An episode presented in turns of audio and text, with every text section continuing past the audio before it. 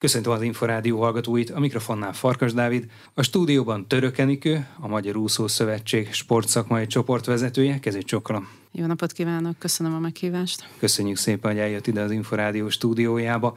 Viszonylag keveset lehet a Magyar Úszó Szövetség hátteréről, szövetségi működéséről hallani. Ugye általában Sós Csaba szövetségi kapitány, illetve Ladár Sándor a szervezet elnöke számol be a versenyzők felkészüléséről, állapotáról, a sportág különféle eseményeiről és egyéb projektjeiről. A következő szűk fél órában mindezekről talán egy kicsit mélyebben, részletesebben is fogunk beszélgetni, de kezdjük mindenek előtt azzal, hogy hogyan képzeljük el az úszószövetség hétköznapjait, hogyan dolgoznak. Az ország legszebb helyén dolgozunk szerintem. Utána a Margit-sziget közepén dolgozni, és a, a budai hegyeket látni, illetve a Dunát, annál szebb nem lehet. Kicsit nehéz megközelíteni, illetve a bejutás nem egyszerű hozzánk, de azt gondolom, hogy a környezet az teljes mértékben pozitívan tudja befolyásolni mind a dolgozókat, mind a vendégeket, akik hozzánk jönnek, akármilyen tárgyalásokra, megbeszélésekre, ülésekre, úgyhogy a, a helyszín az adott. A létszám az nem túl nagy, tizenheten vagyunk bent az irodába,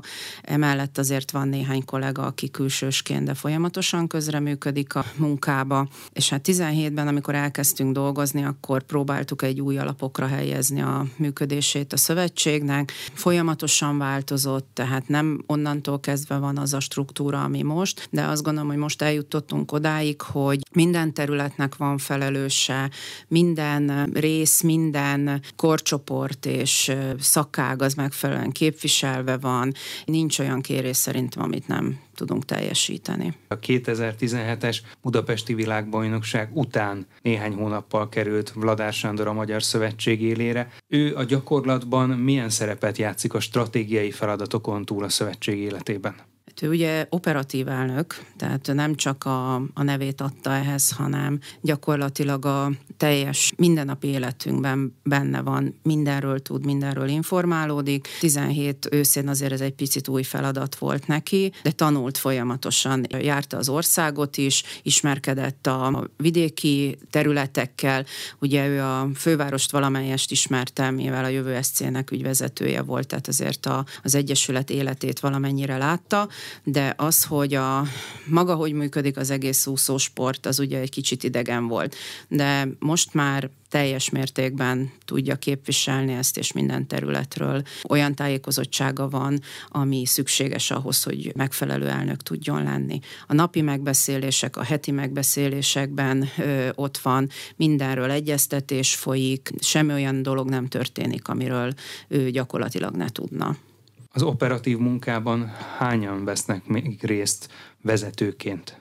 A struktúra az úgy áll fel, hogy van a, az operatív elnökünk, ugye, tizenhétben és tizennyolcban megpróbálkoztunk a főtitkári pozícióval, de sajnos nem e, igazán vált be, úgyhogy jelenleg nincs főtitkár a Magyar Úszó Szövetségnél. Feladat szerint osztottuk fel a a középvezetést, mondjuk így. Van egy jogi részleg, ahol Fábri György a jogászunk, van egy ugye a sportszakmai csoport, amit én vezetek, van a nemzetközi kapcsolatokkal foglalkozó egység, ahol Szántó Dávid a, a vezető, és a, külön a marketing vonal, amit pedig Birkás Szabolcs. Ide tartozik még a média, ahol Csurka Gergő és Farkas Bence, akik jelenleg közreműködnek. Emellett a, a pénzügyi részleg, ott egy hármas egységet találtunk ki, amiben a, van, aki kifejezetten csak a pénzügyi rész foglalkozik, itt Tari Viktória, ennek a vezetője, és a, az állam és a szövetség közötti támogatások, illetve a szövetség és az egyesületek közötti támogatások. Itt két kolléganő, Keresztesiné Gémesi Kati és Kelemen Dóra az, aki ezzel foglalkozik. Összességében látszik, hogy a középvezetői szinten azért így jobban megosztik a felelősség, mint hogyha mondjuk egy főtitkár lenne, de a gyakorlatban nem hiányolják, hogy legyen főtitkár, vagy hogy akár önök közül valaki főtitkári pozícióban lássa el a feladatokat, vagy irányítsa a szövetséget? Gyakorlatilag az elnök ellátja ezt a feladatot is, tehát a Kajakszövetségben Schmidt Gábor volt hasonló operatív elnök, aki mind a főtitkár, mind az elnöki feladatokat ellátta, ugye és irányította. Most már csak elnök, igen, és mellette most már sportértfelelős helyettes, helyettes államtitkár. államtitkár. Így van. Mondjuk ott is az látszik, hogy egy jól működő szövetség, mert az elnök az operatív volt, benne volt, és együtt élt ezzel az egész a sportágával. Hát nálunk is ugye ugyanez van. Azt gondolom, hogy nálunk azért az egységet az is alkotja, hogy van egy olyan elnökünk, aki valaki volt a sportban, olimpiai bajnok. Olimpiai bajnok. Mondjuk úgy ő az arc, jól tudja képviselni, elfogadott, jól kommunikál, és a, mi pedig a háttérből biztosítjuk hozzá azt, ami ahhoz szükséges, hogy, hogy meglegyen a tartalma annak a kommunikációnak, amit neki folytatni kell. A sportágarca Sós Csaba szövetségi kapitány is, ő szintén gyakran nyilatkozik a médiában. Ugye ő az, aki gyakorlatilag mindig elérhető. De ez a magyar úszósportban hagyomány, tehát a korábbi szövetségi kapitányokra is ilyen szempontból lehetett támaszkodni. Igen, a kapitány úr, ő, szinte ő is azt mondom, mindennapokban velünk van, hetente két-három alkalommal is bent van a szövetségbe, és átbeszéljük az adott eseményekkel, válogatással, felkészítéssel kapcsolatos összes olyan dolgot, amit majd az edzőbizottság hozza a szakmai oldalát, mi pedig azt mondjuk meg, hogy tudjuk-e biztosítani, illetve milyen módon tudjuk biztosítani a hátteret hozzá. Nagyjából hány úszóegyesülettel kerülnek kapcsolatban mondjuk egy naptári évben? Gondolom, hogy azért a többség valamilyen formában a támogatásokon túl is felveszi a kapcsolatot a Központi Országos Szövetséggel. Jelenleg száznegyvennégy tagszervezetünk van. Minden évben van azért egy ilyen plusz-minusz tíz ingadozás az új tagfelvételek kapcsán, illetve azok, akik valami oknál fogva nem teljesítik a feltételeket, hogy a szövetség tagjai tudjanak maradni, vagy önmaguk kérik, mert megszüntetik mondjuk az szakosztályukat és a kilépésüket.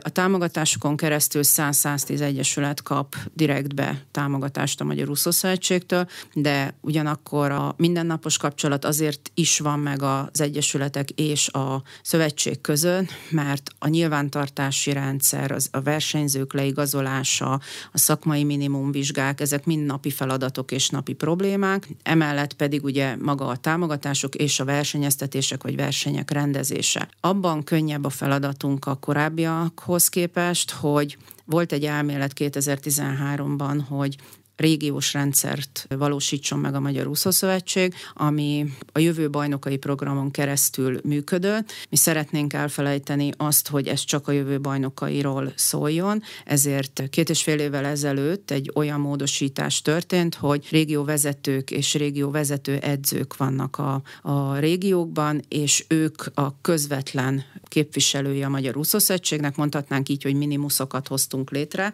A régióvezetőkkel heti zoomos kapcsolatunk van, az összes olyan feladat, ami a régióra bontható, az mind náluk van, mind az operatív, mind a szakmai rész, és ezáltal azt gondolom, hogy jelentősen javult az egyesületekkel is a kapcsolata a Magyar Úszó Szövetségnek, tehát nem csak a hegycsúcson ül egy király és irányít, és azt sem tudja, hogy a végeken mi történik, hanem szinte tényleg napra tudjuk, hogy mi történik a, a kisebb egyesületeknél is. A régióvezetők mind az úszó nemzetprogram, mind pedig a Magyar Úszó Szövetség operatív munkájában részt vesznek, ezáltal nem csak az egyesületekkel, hanem az ország létesítményeivel is kapcsolatban vannak. Ezáltal, a, ugye hát sajnos jött ez az energia probléma tavaly, július óta folyamatosan tudjuk monitorizálni, és az államtitkárság is jelentősen kapaszkodik abba, hogy a szakszövetségek mit tudnak segíteni.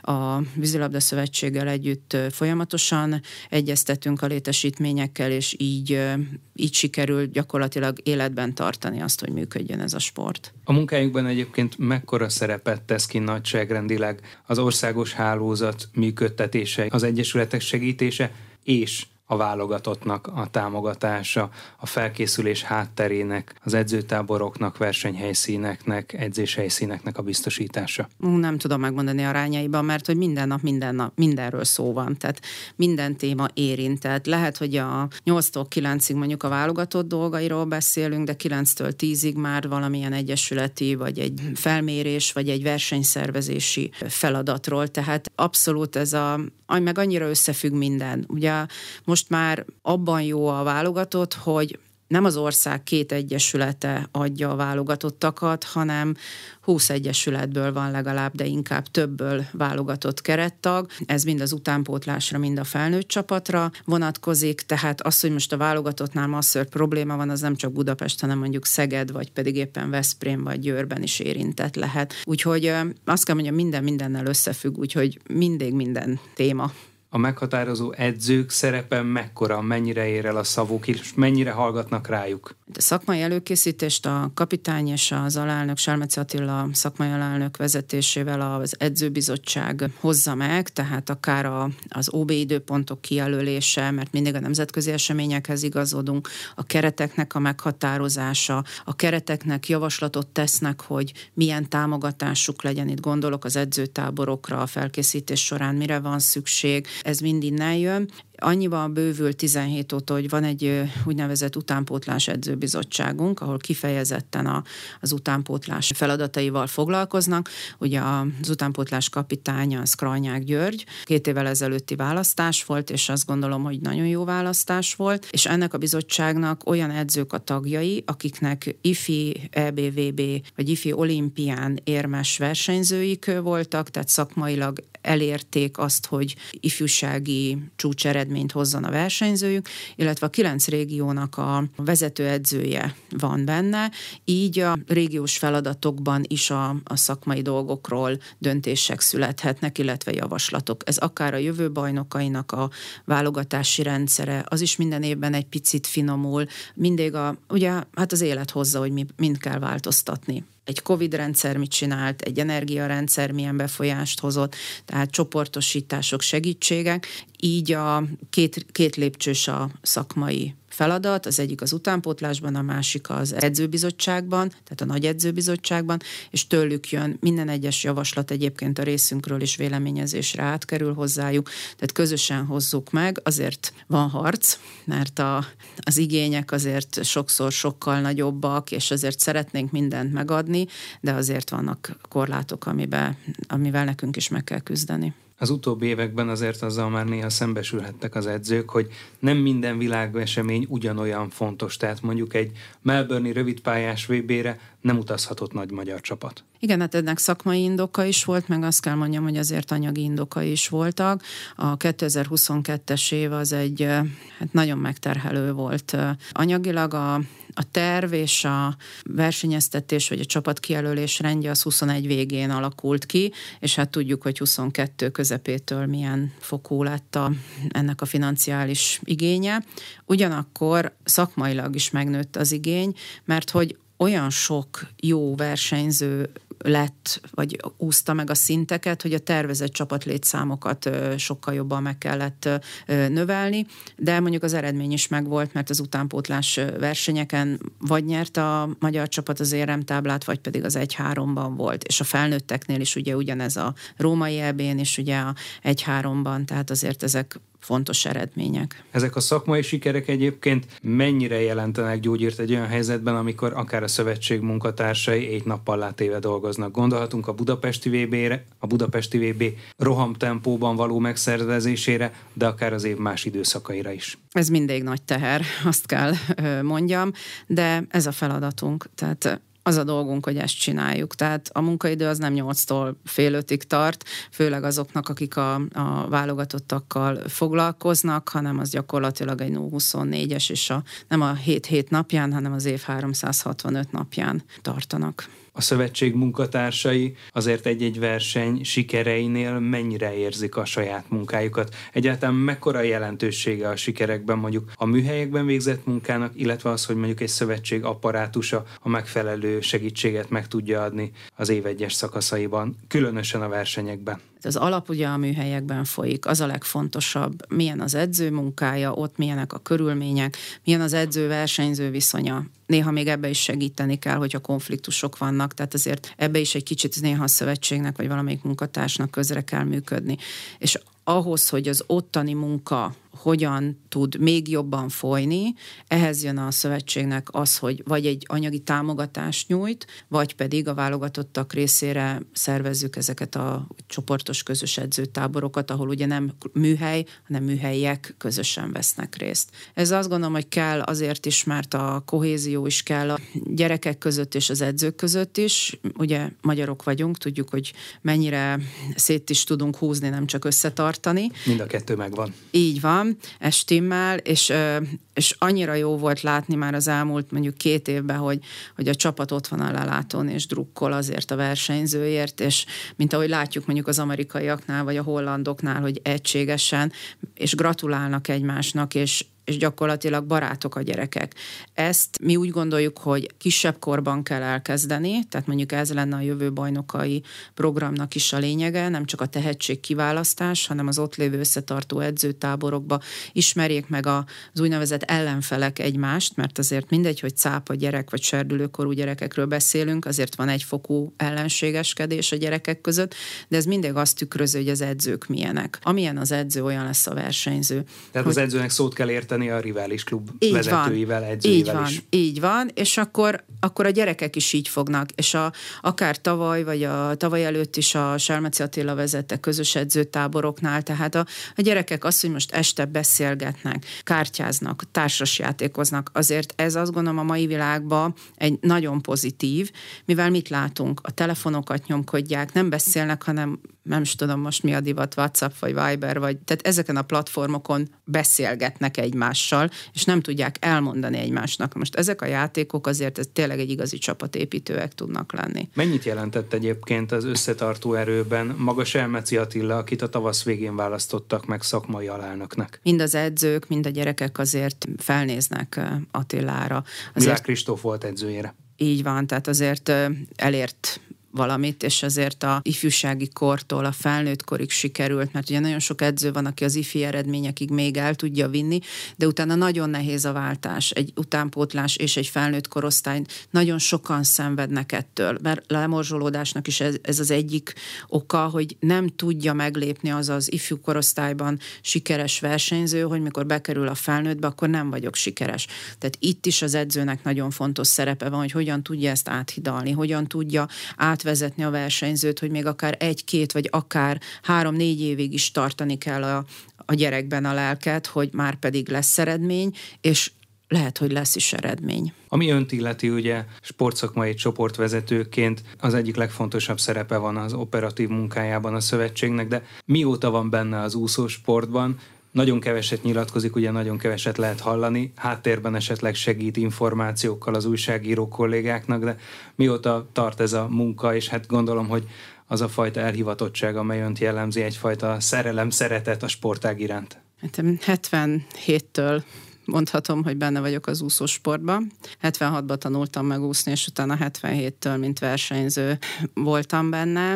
Ugye én gyulai vagyok, és a, akkor a Gyulai Sport Egyesületnek hívták ezt az egyesületet, ahol versenyzőként ott lehettem, aztán elkerültem Szegedre, mint egyetemista, akkor már nem versenyeztem, de megmaradt az úszás iránti szeretet, és egy nagyon jó csapattal, ugye Szeged az egy úszóváros, tehát azért ott, me- és amikor végeztem az egyetemen, akkor utána pedig a, a egyesületek mellett segítettem szervezésben, és még masterkedtem is egy ideig, tehát ott újra elkezdtem versenyezni.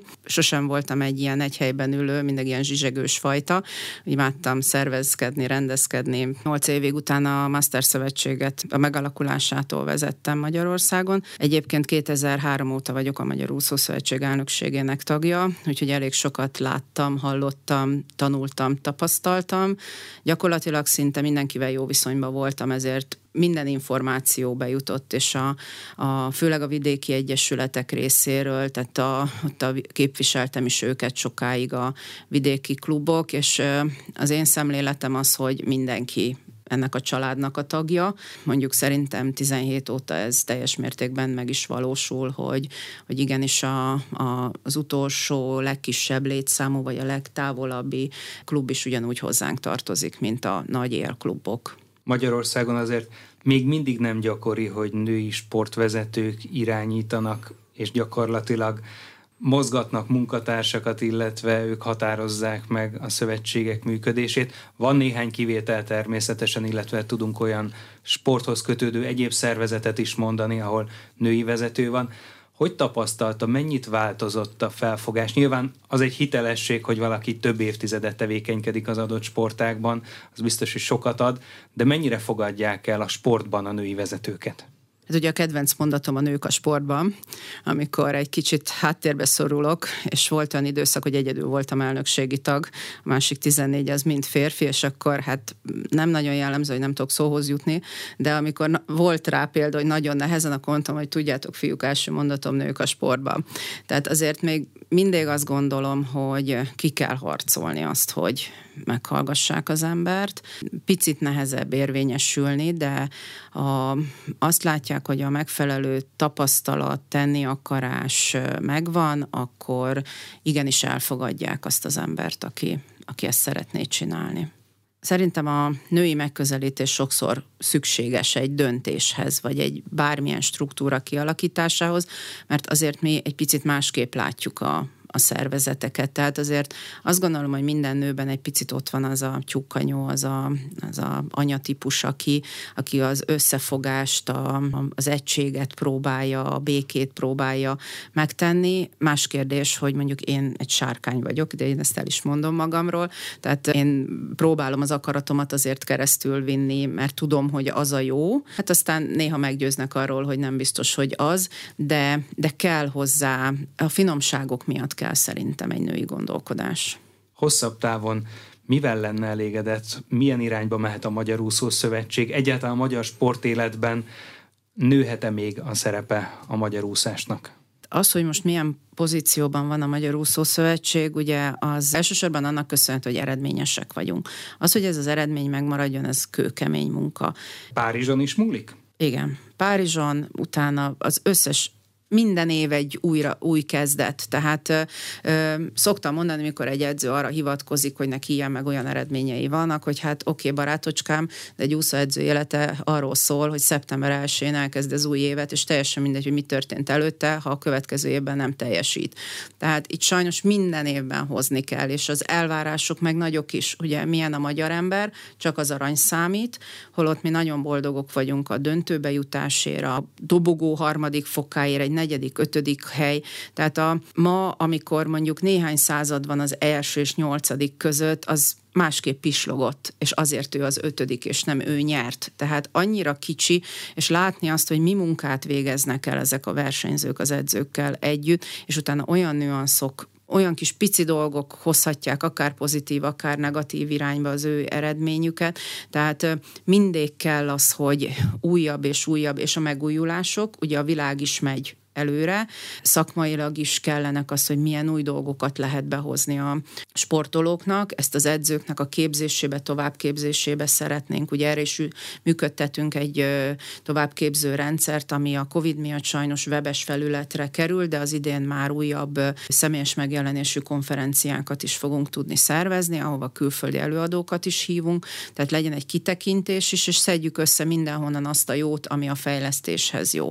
A másik az, hogy miben tudunk erősödni, ugye egy nagyon régi álom valósul meg azzal, hogy a minden gyerek tanuljon meg úszni programból a Úszó Nemzet program lesz, ami egy csak az egy, a szövetség gyermekeként kezelt minden gyerek, ahol az a százhúsz klub érintett. Most már gyakorlatilag, ha minden jól megy, akkor egy hét-nyolc éve alatt elérjük azt, hogy az ország összes úszodája érintett lehet abban, és tényleg állami finanszírozásban a gyerekek megtanulhatnak úszni. Aminek ugye eddig is voltak iskolai és egyéb oktatások, de az a lényege, hogy megfelelő szakemberrel, megfelelő eszközökkel és körülmények között elérjen minden gyerek oda, hogy ne legyen gond az úszás tudása. Nagyon szépen köszönöm a beszélgetést. Én is köszönöm szépen. Önök az elmúlt szűk fél órában Török Enikőt, a Magyar Úszó Szövetség sportszakmai csoportjának vezetőjét hallották. A vegyes úszással legközelebb, jövő csütörtökön este, nem sokkal fél nyolc után várjuk Önöket. Műsorainkat megtalálják az Inforádió honlapján, a double-u double-u double-u pont infostart pont hu oldalon. Most megköszöni figyelmüket a szerkesztő, Farkas Dávid.